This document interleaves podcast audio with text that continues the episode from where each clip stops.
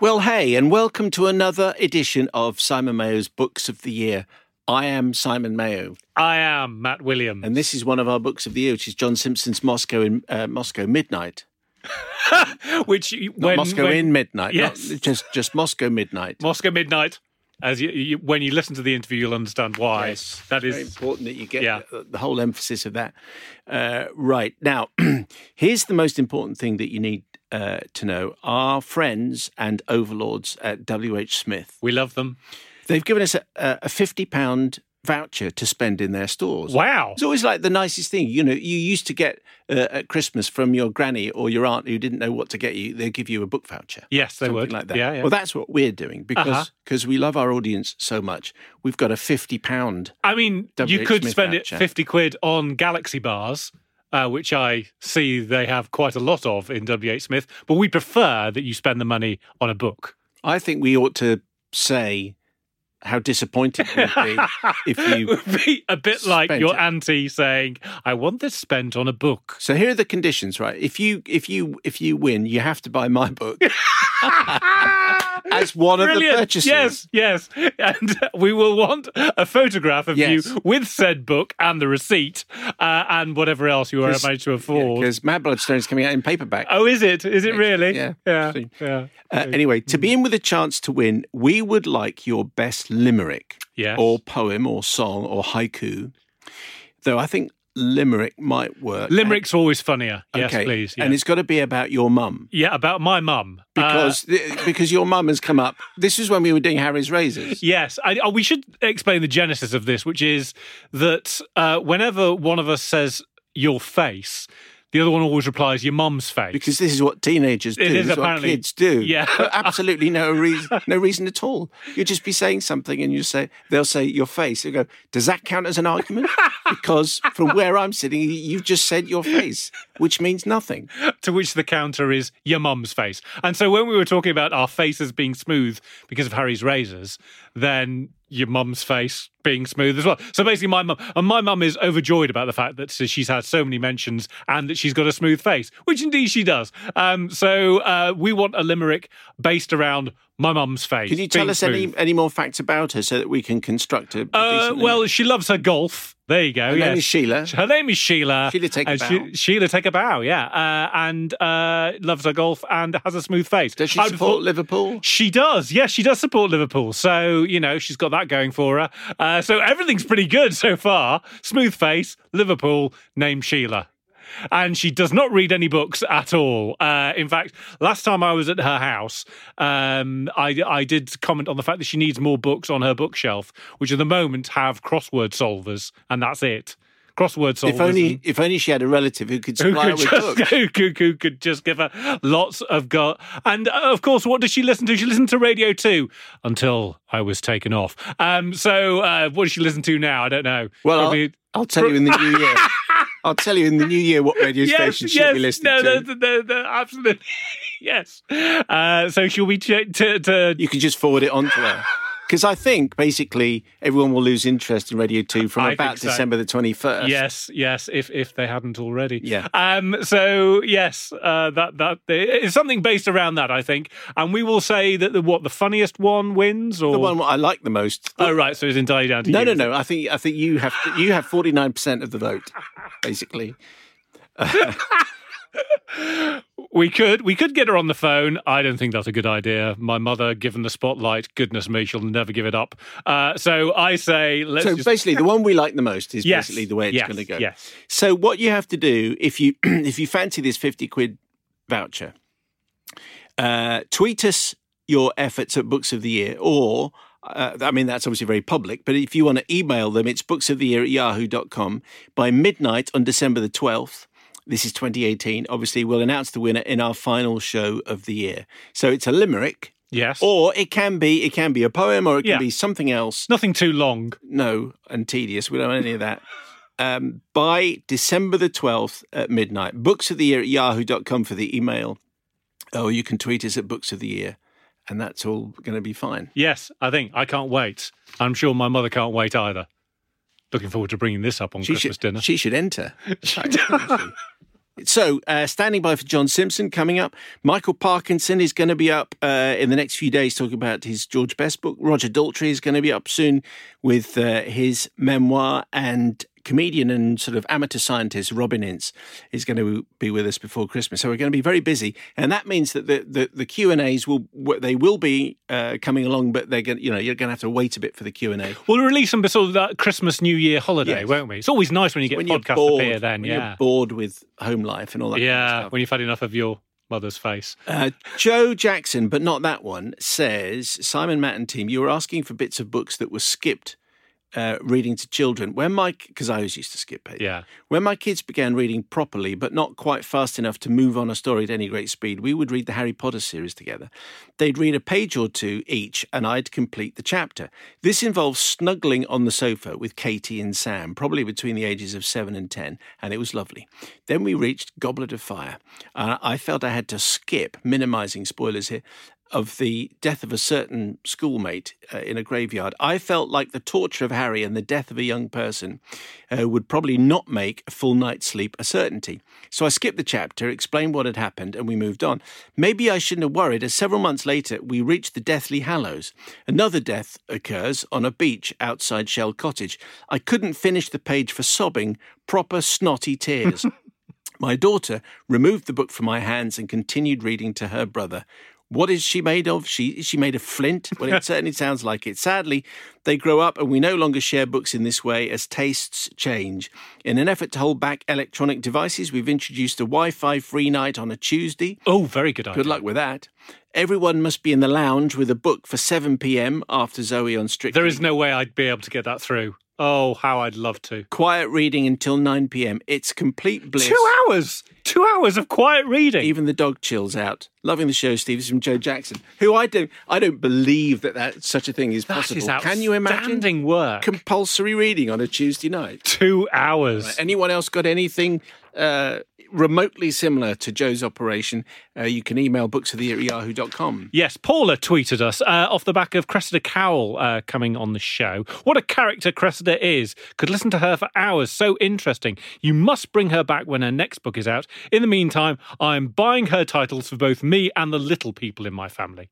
Uh, and Susie Slice and Dice also writes. What a strange Uh, name. What a great name. Uh, emails, in fact, uh, to books of the year at yahoo.com. Dear Simon and Matt, just went to leave a five star review and discovered it was a bit of a battle before I could write anything because I had to answer a load of security questions about a certain fruit based ID and password that I never even knew I had. Being new to podcasting, I've got each show prefixed alphabetically Wow. to keep them in the right order on my podcast player. And having run out of the 26 letters A to Z first time round, have now got to ZF. Q&A with Ian Rankin. There's probably better ways of doing this, I guess. Advice gratefully received. I don't think you need to keep the episodes afterwards. I, I tend to get rid of them even when when I've listened to them. Anyway, uh, just a note, uh, adds uh, Susie Slice and Dice. Just a note on Economy 7. We actually requested an Economy 7 meter this year, and the engineer from Siemens was delighted. He said he'd had this meter rattling around in his van for years, and his boss kept telling him to chuck it out. He refused, said he'd always knew he'd need it one day, was glad to oblige. Anyway, I love the podcast. Looking forward to future developments. And uh, if anyone at Siemens is listening to us and they want to Yes. just get involved and sponsor and, Yes, and please. advertise, then And send us an Economy 7. That'd Well, be great. I don't want an economy seven actually. My Oh, really? my boiler's been fixed. Has it? I had a proper flush. This is Oh. the bo- this is the, boiler. this is the boiler.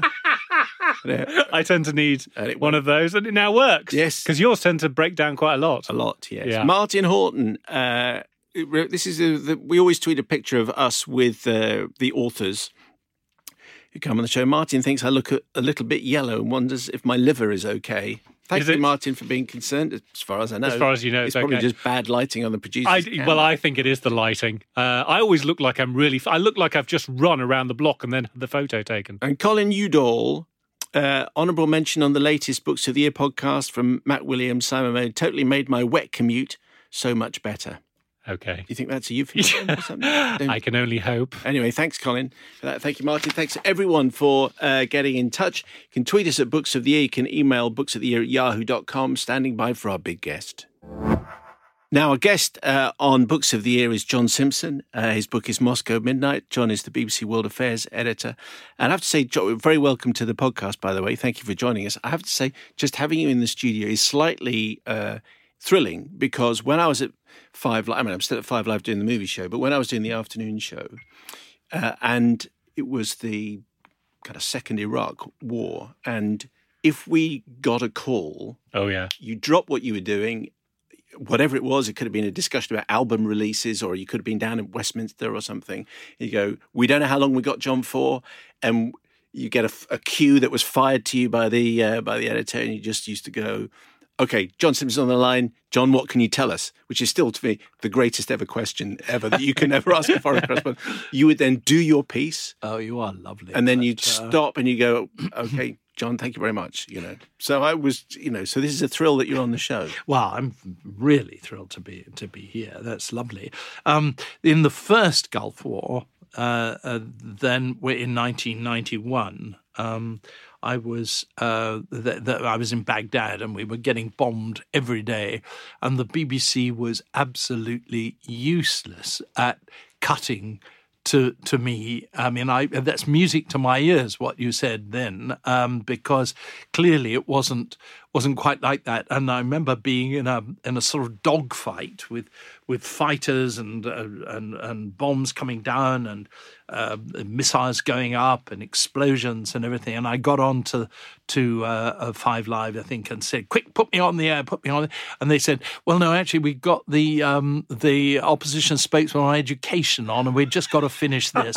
and by the time the opposition in- spokesman on education finished, um, the sky was clear, the sun was out, people were picking up the pieces. It was all over. Yeah. Well, it could have been a horse race or something. it's Probably that. Yeah, It, sorry. it could have been anything. Uh, Matt, describe uh, the cover of John's book, please. Okay, so uh, dominant colours here are black and red, and so on a black background, we've got. Now, I'm going to ask your advice here, John. I'm going to guess this is the the uh, national emblem for for Russia. Is that, is The, that yeah, right? the In- one now. Yes, yes, in, yes. in in So red. it's, still, it's still got a crown on it from the Yes. old Tsarist days. They brought that back and they they faffed around about whether they should have a crown, but uh, when they only had a president, uh, a, a an ex-communist, or probably not too ex-communist president like Putin, but anyway, they, the crown is there, and there it is in in in red with um, Saint Michael, I think it is, uh, in the middle in in gold. yes, indeed, with John Simpson, Moscow Midnight picked out in in, But in white. you see, if I may say so, it's Moscow,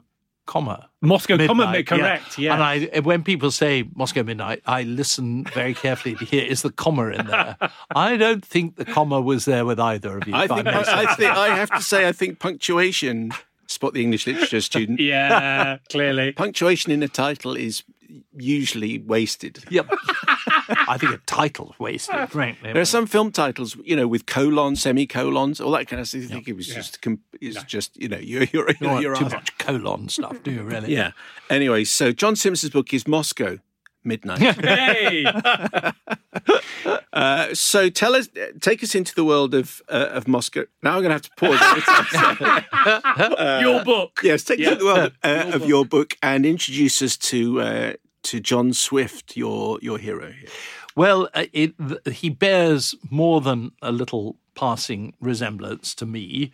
Um, he's actually based on another colleague of mine. Well, two colleagues actually. Um, one physically, and I'm not going to say which one it is because I've I've not been terribly kind about the the sort of bulging stomach and and and so on, uh, and the food stains down the tie.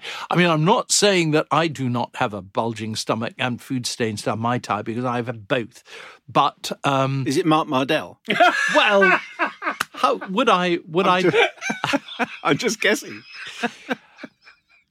So I'll move on. Uh, um, and the voice and the tone and um, and the general sort of attitude to life was of a, a chap who sadly died, a, a BBC radio correspondent.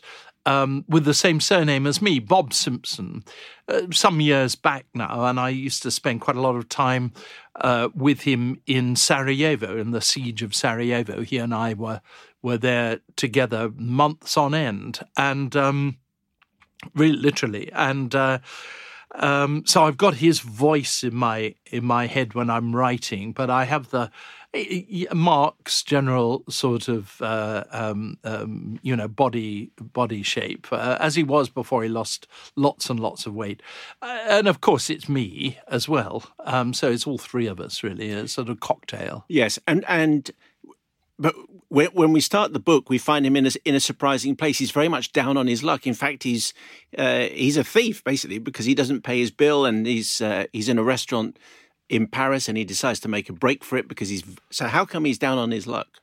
He's um, he starts to uh, investigate the the the death of a friend of his and this all every every bit of this book actually, with one single exception, is based on on on something that either happened to me or to a friend of mine. And the the person who died was a colleague of, of mine who became an MP. Um, Stephen Milligan, Tory MP, and in 1994 he died. Uh, you, you may still remember, um, really sordid death. He was found naked on his kitchen table with a, a, a bag over his head and an orange in his mouth with um, some chemical injected into it. And he had supposedly strangled himself for, for sexual gratification. I knew Stephen so well and I was so fond of him. I never, never, never believed believed it. I couldn't, well, I, at least at first, I just thought um, this isn't the Stephen I knew. He was a bit innocent, actually. I mean, I wouldn't have known then. I still don't know how you get the chemical to inject the, how you, you know, do the noose and everything. I mean, he must have been really kind of schooled into this, and, and he was just, he was a church going straight guy. And of course, everybody laughs if you say that, but he, he really was. He had a very charming uh, fiancée whom he was going to marry marry quite soon. And then suddenly does this.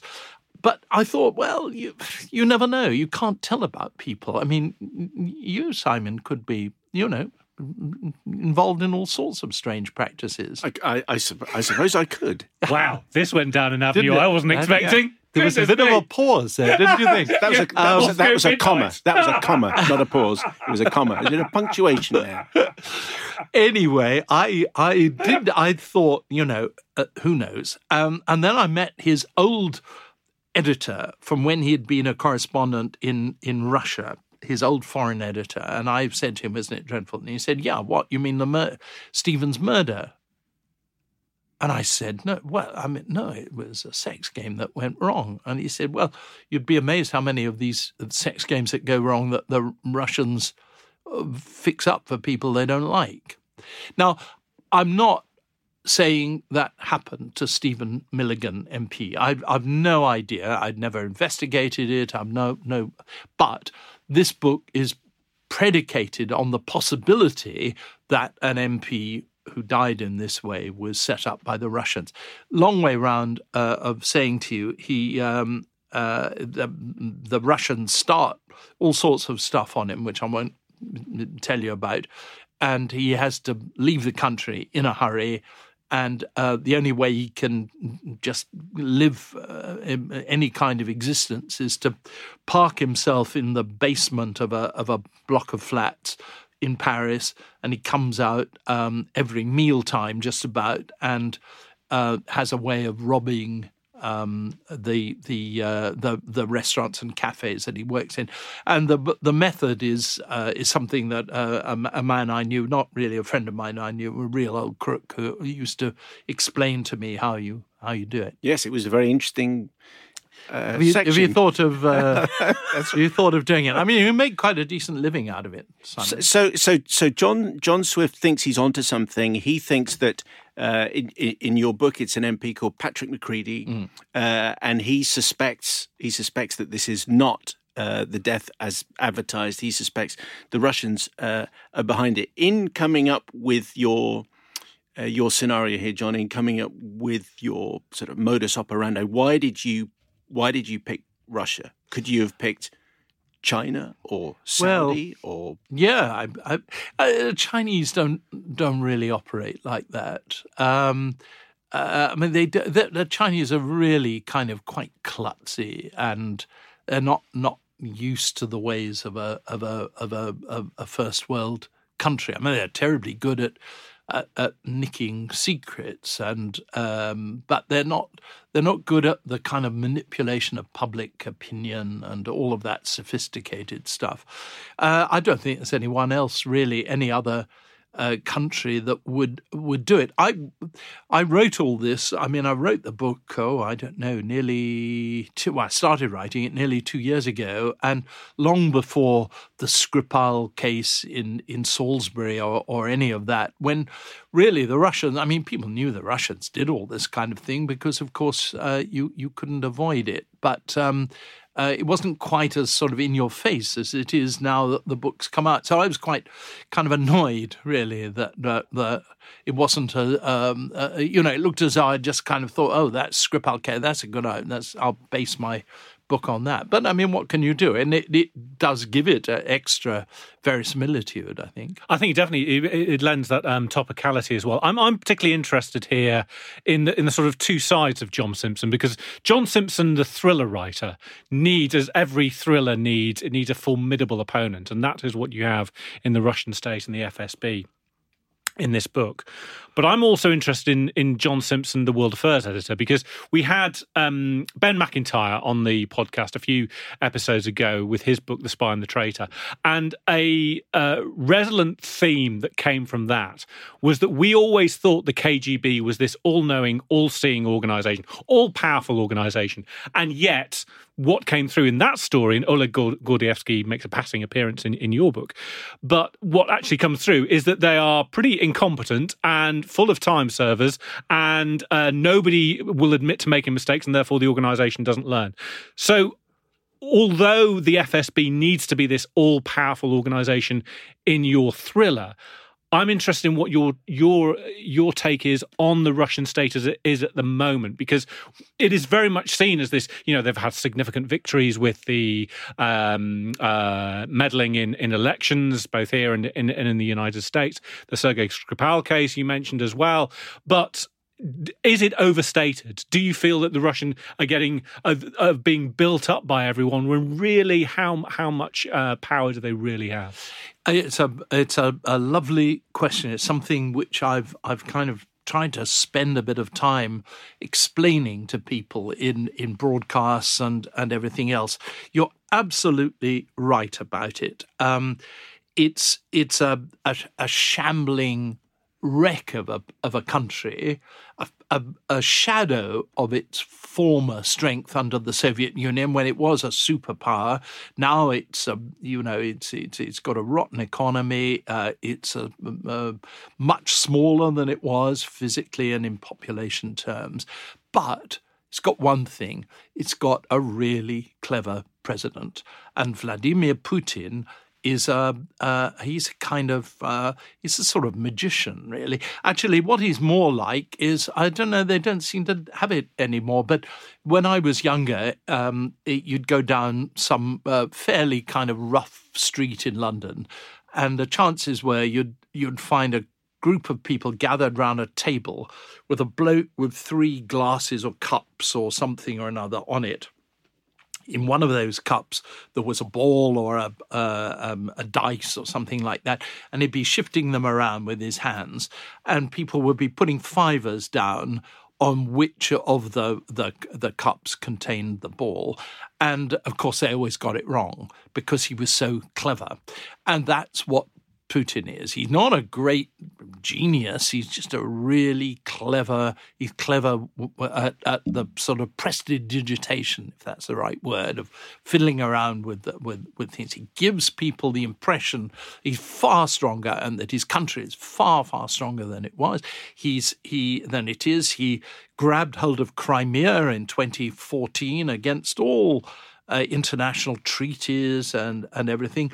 And when he thought that the pressure from the West uh, might might uh, be a threat to him, he caused lots of trouble in East Ukraine, trouble that's still going on to this to this day. He's always he's doing something with one hand and he's doing to attract your attention, while with the other he's doing the real business. And the real business for him in that case was Crimea, and all the stuff about Ukraine was just was, just business uh, that that that other people were watching.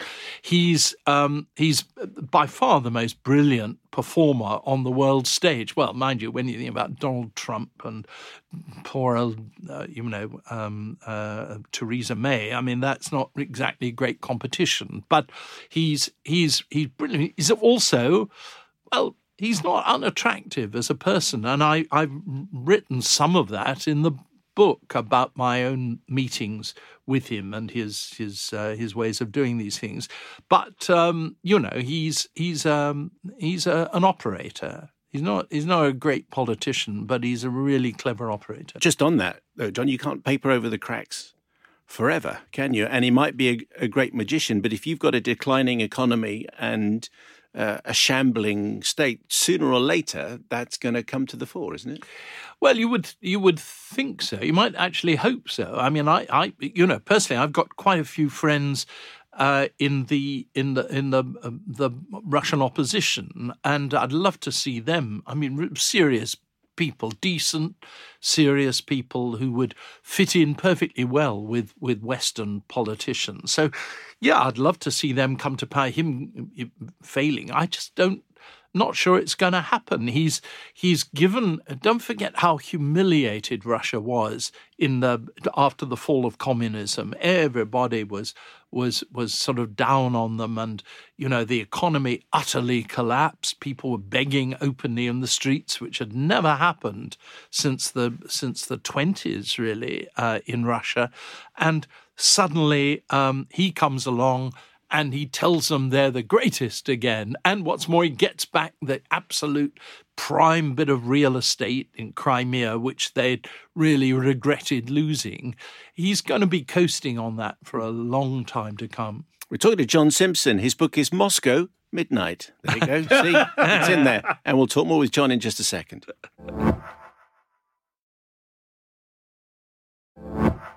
It's Books of the Year, and John Simpson is with us. His book is Moscow, comma Midnight. Uh, John is the BBC World Affairs editor. Matt, yes, I, we we have touched on this briefly at the start, John, but I, I just want to dig a little deeper if we can. Your main character is Jon Swift, shares the same initials as you, and as you've already said, based on um, other correspondence you've known, but you you would admit there is a little bit of you in there, and oh, more than a little, exactly which brings me to my question: If you were to, uh, if you talk to um, John Cleese about Basil Fawlty or David um, Ricky Gervais about David Brent, they will tell you that is me minus one aspect of my personality. So, uh, when Ricky Gervais talks about David Brent, he says, "Me without self-awareness." I am David Brent. And John Cleese will say something similar about that with Basil Fawlty. And I wonder when you were coming up with Jon Swift, which you say obviously there's a lot of you in there. Was there an aspect of you of you that you added and you said this is what i would be like if i were more x or was there something that you took away? There's something i took away and it's really important to me. Um, I don't want to be too kind of um, smarmy about it, but it's my wife and my young son who's now uh, 12. Um, and um, I, I'm actually a very happy person. I, have got loads of uh, loads of problems. Who hasn't got loads of problems? And if you work for the BBC, you've got even more problems. And I've I've got all of that. Um, but I've got a really happy home home life, and I live a, a very pleasant existence. And this poor old Jon Swift, uh, he he he doesn't. You know, he lives in a in a shack, and uh, and uh, there's always you know there's sort of kind of dirty clothes around and unwashed dishes. Well, um, you know, I mean, there would be if I was on my own, but I fortunately am not. Is there? Uh, you talk about being being happy, John, but I, I wonder if there's um, the, there there is an element of um, institutional revenge going on here in your writing, isn't there? In as much as I hope so. There's a bit. there's a, yep. There is a bit of score settling. There's enormous well, can I tell you what happened? I. Um, we, we, the BBC got a new head of news in, I think, 2013.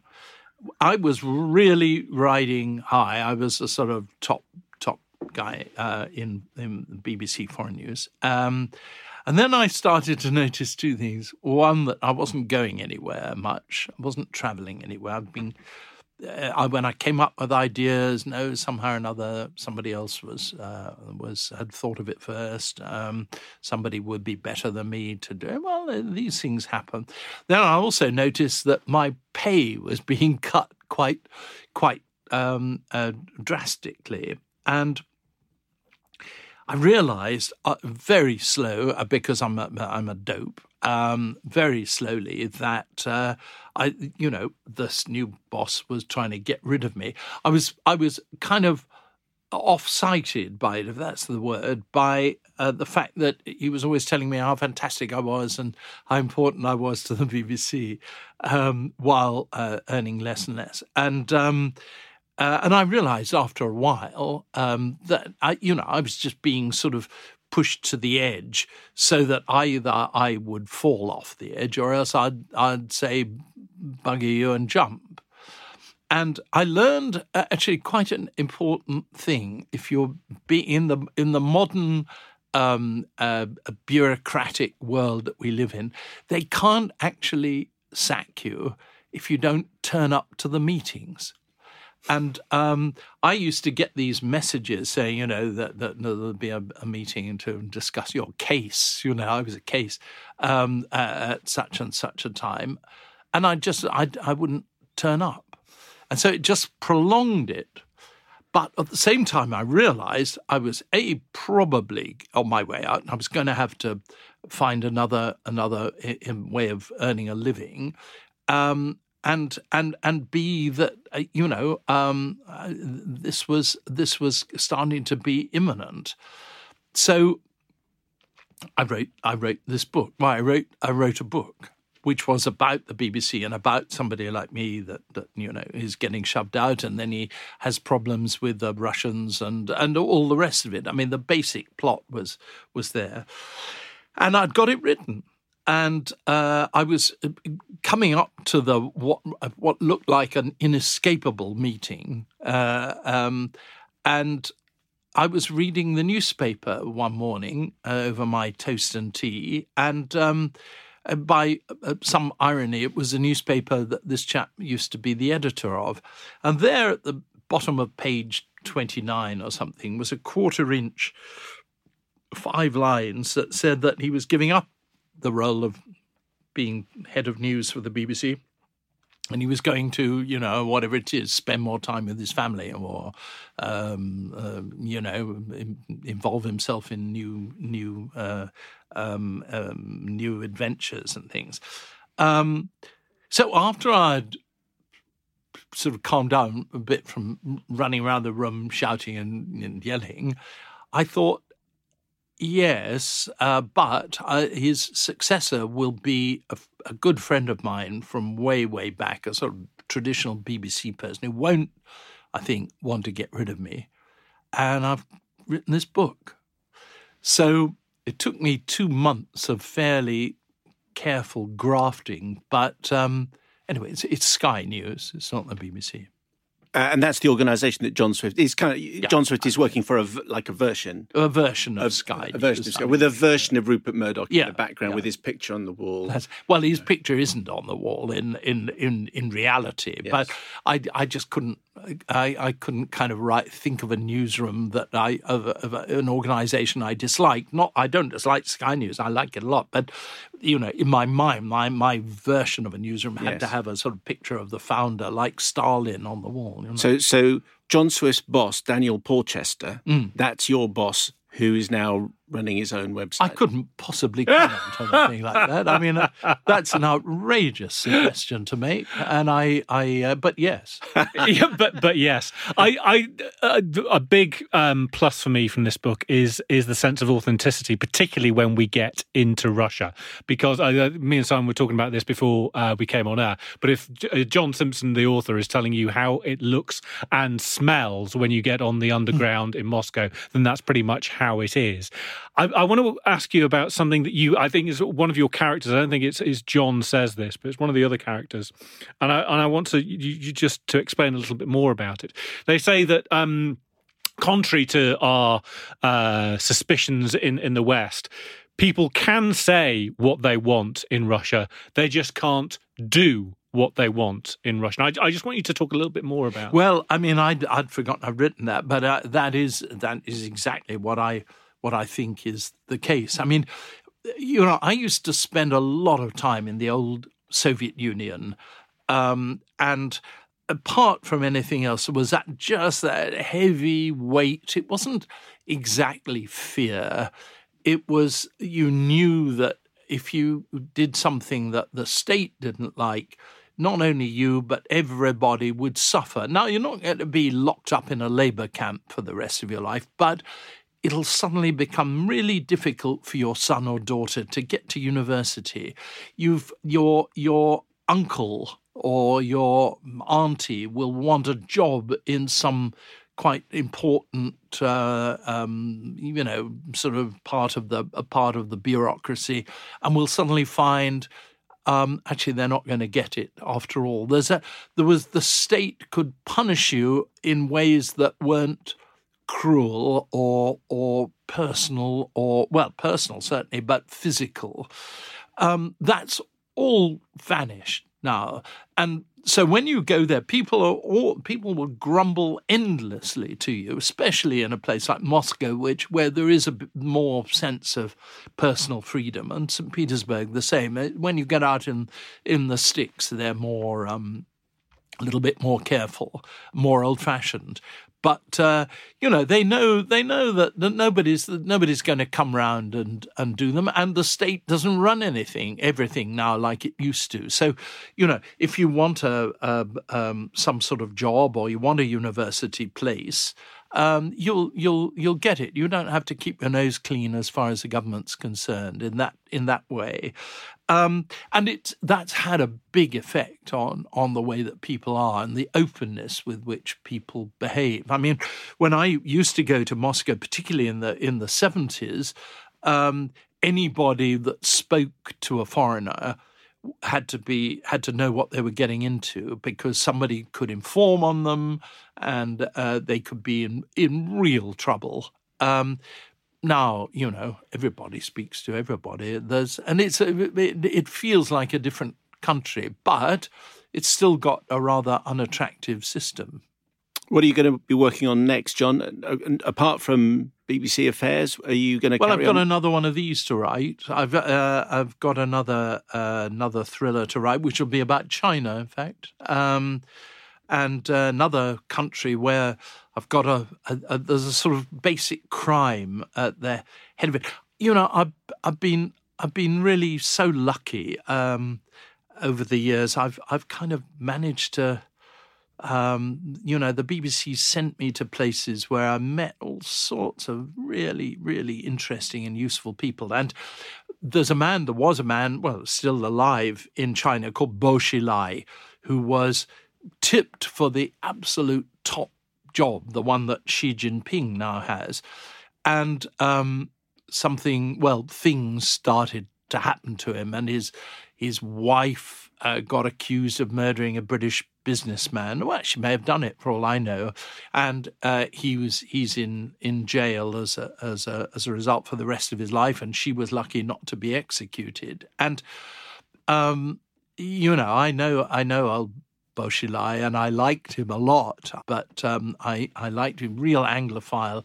Used to wear these amazing suits from from uh, uh, from Jermyn Street, and um, I, I, my novel's going to be a, about him, and it's going to be very heavily based on my own experiences, just like Moscow, comma midnight. Nicely is, done. Um, but it's um, you know, it, it, then it it sort of goes goes beyond. Uh, John Simpson, thank you very much indeed for coming in. We appreciate your time. John Simpson's book is Moscow Midnight. John, thank you very much. thank you. So thanks to uh, John Simpson for coming in. He was pretty open about who he was? Because I hadn't realised which particular BBC employees. No, I just guessed that a you know a larger than life correspondent. Yeah. it was obviously a bingo shot. Okay. Um, so thanks, John, for coming in. Uh, stand by because our next guest coming, and the podcast will be with you in a, uh, a few short days, will be none other than Sir Michael Parkinson oh my. talking about George Best. Hi, my name is Kaye Adams, and to be honest, I'm not so good with the ageing process, so I enlisted my old chum, the filter free Cara McKenzie, to advise. Could you imagine being a porn star? The room would need to be really hot for me to strip off. To be honest, she's not much help, but she is rather amusing. And along with some great guests, Jo Brand, Andy Oliver, Anton du Beke, Ruth Langsford, and Craig Revel Horwood, darling, we are learning how to be 60. Listen wherever you get your podcasts.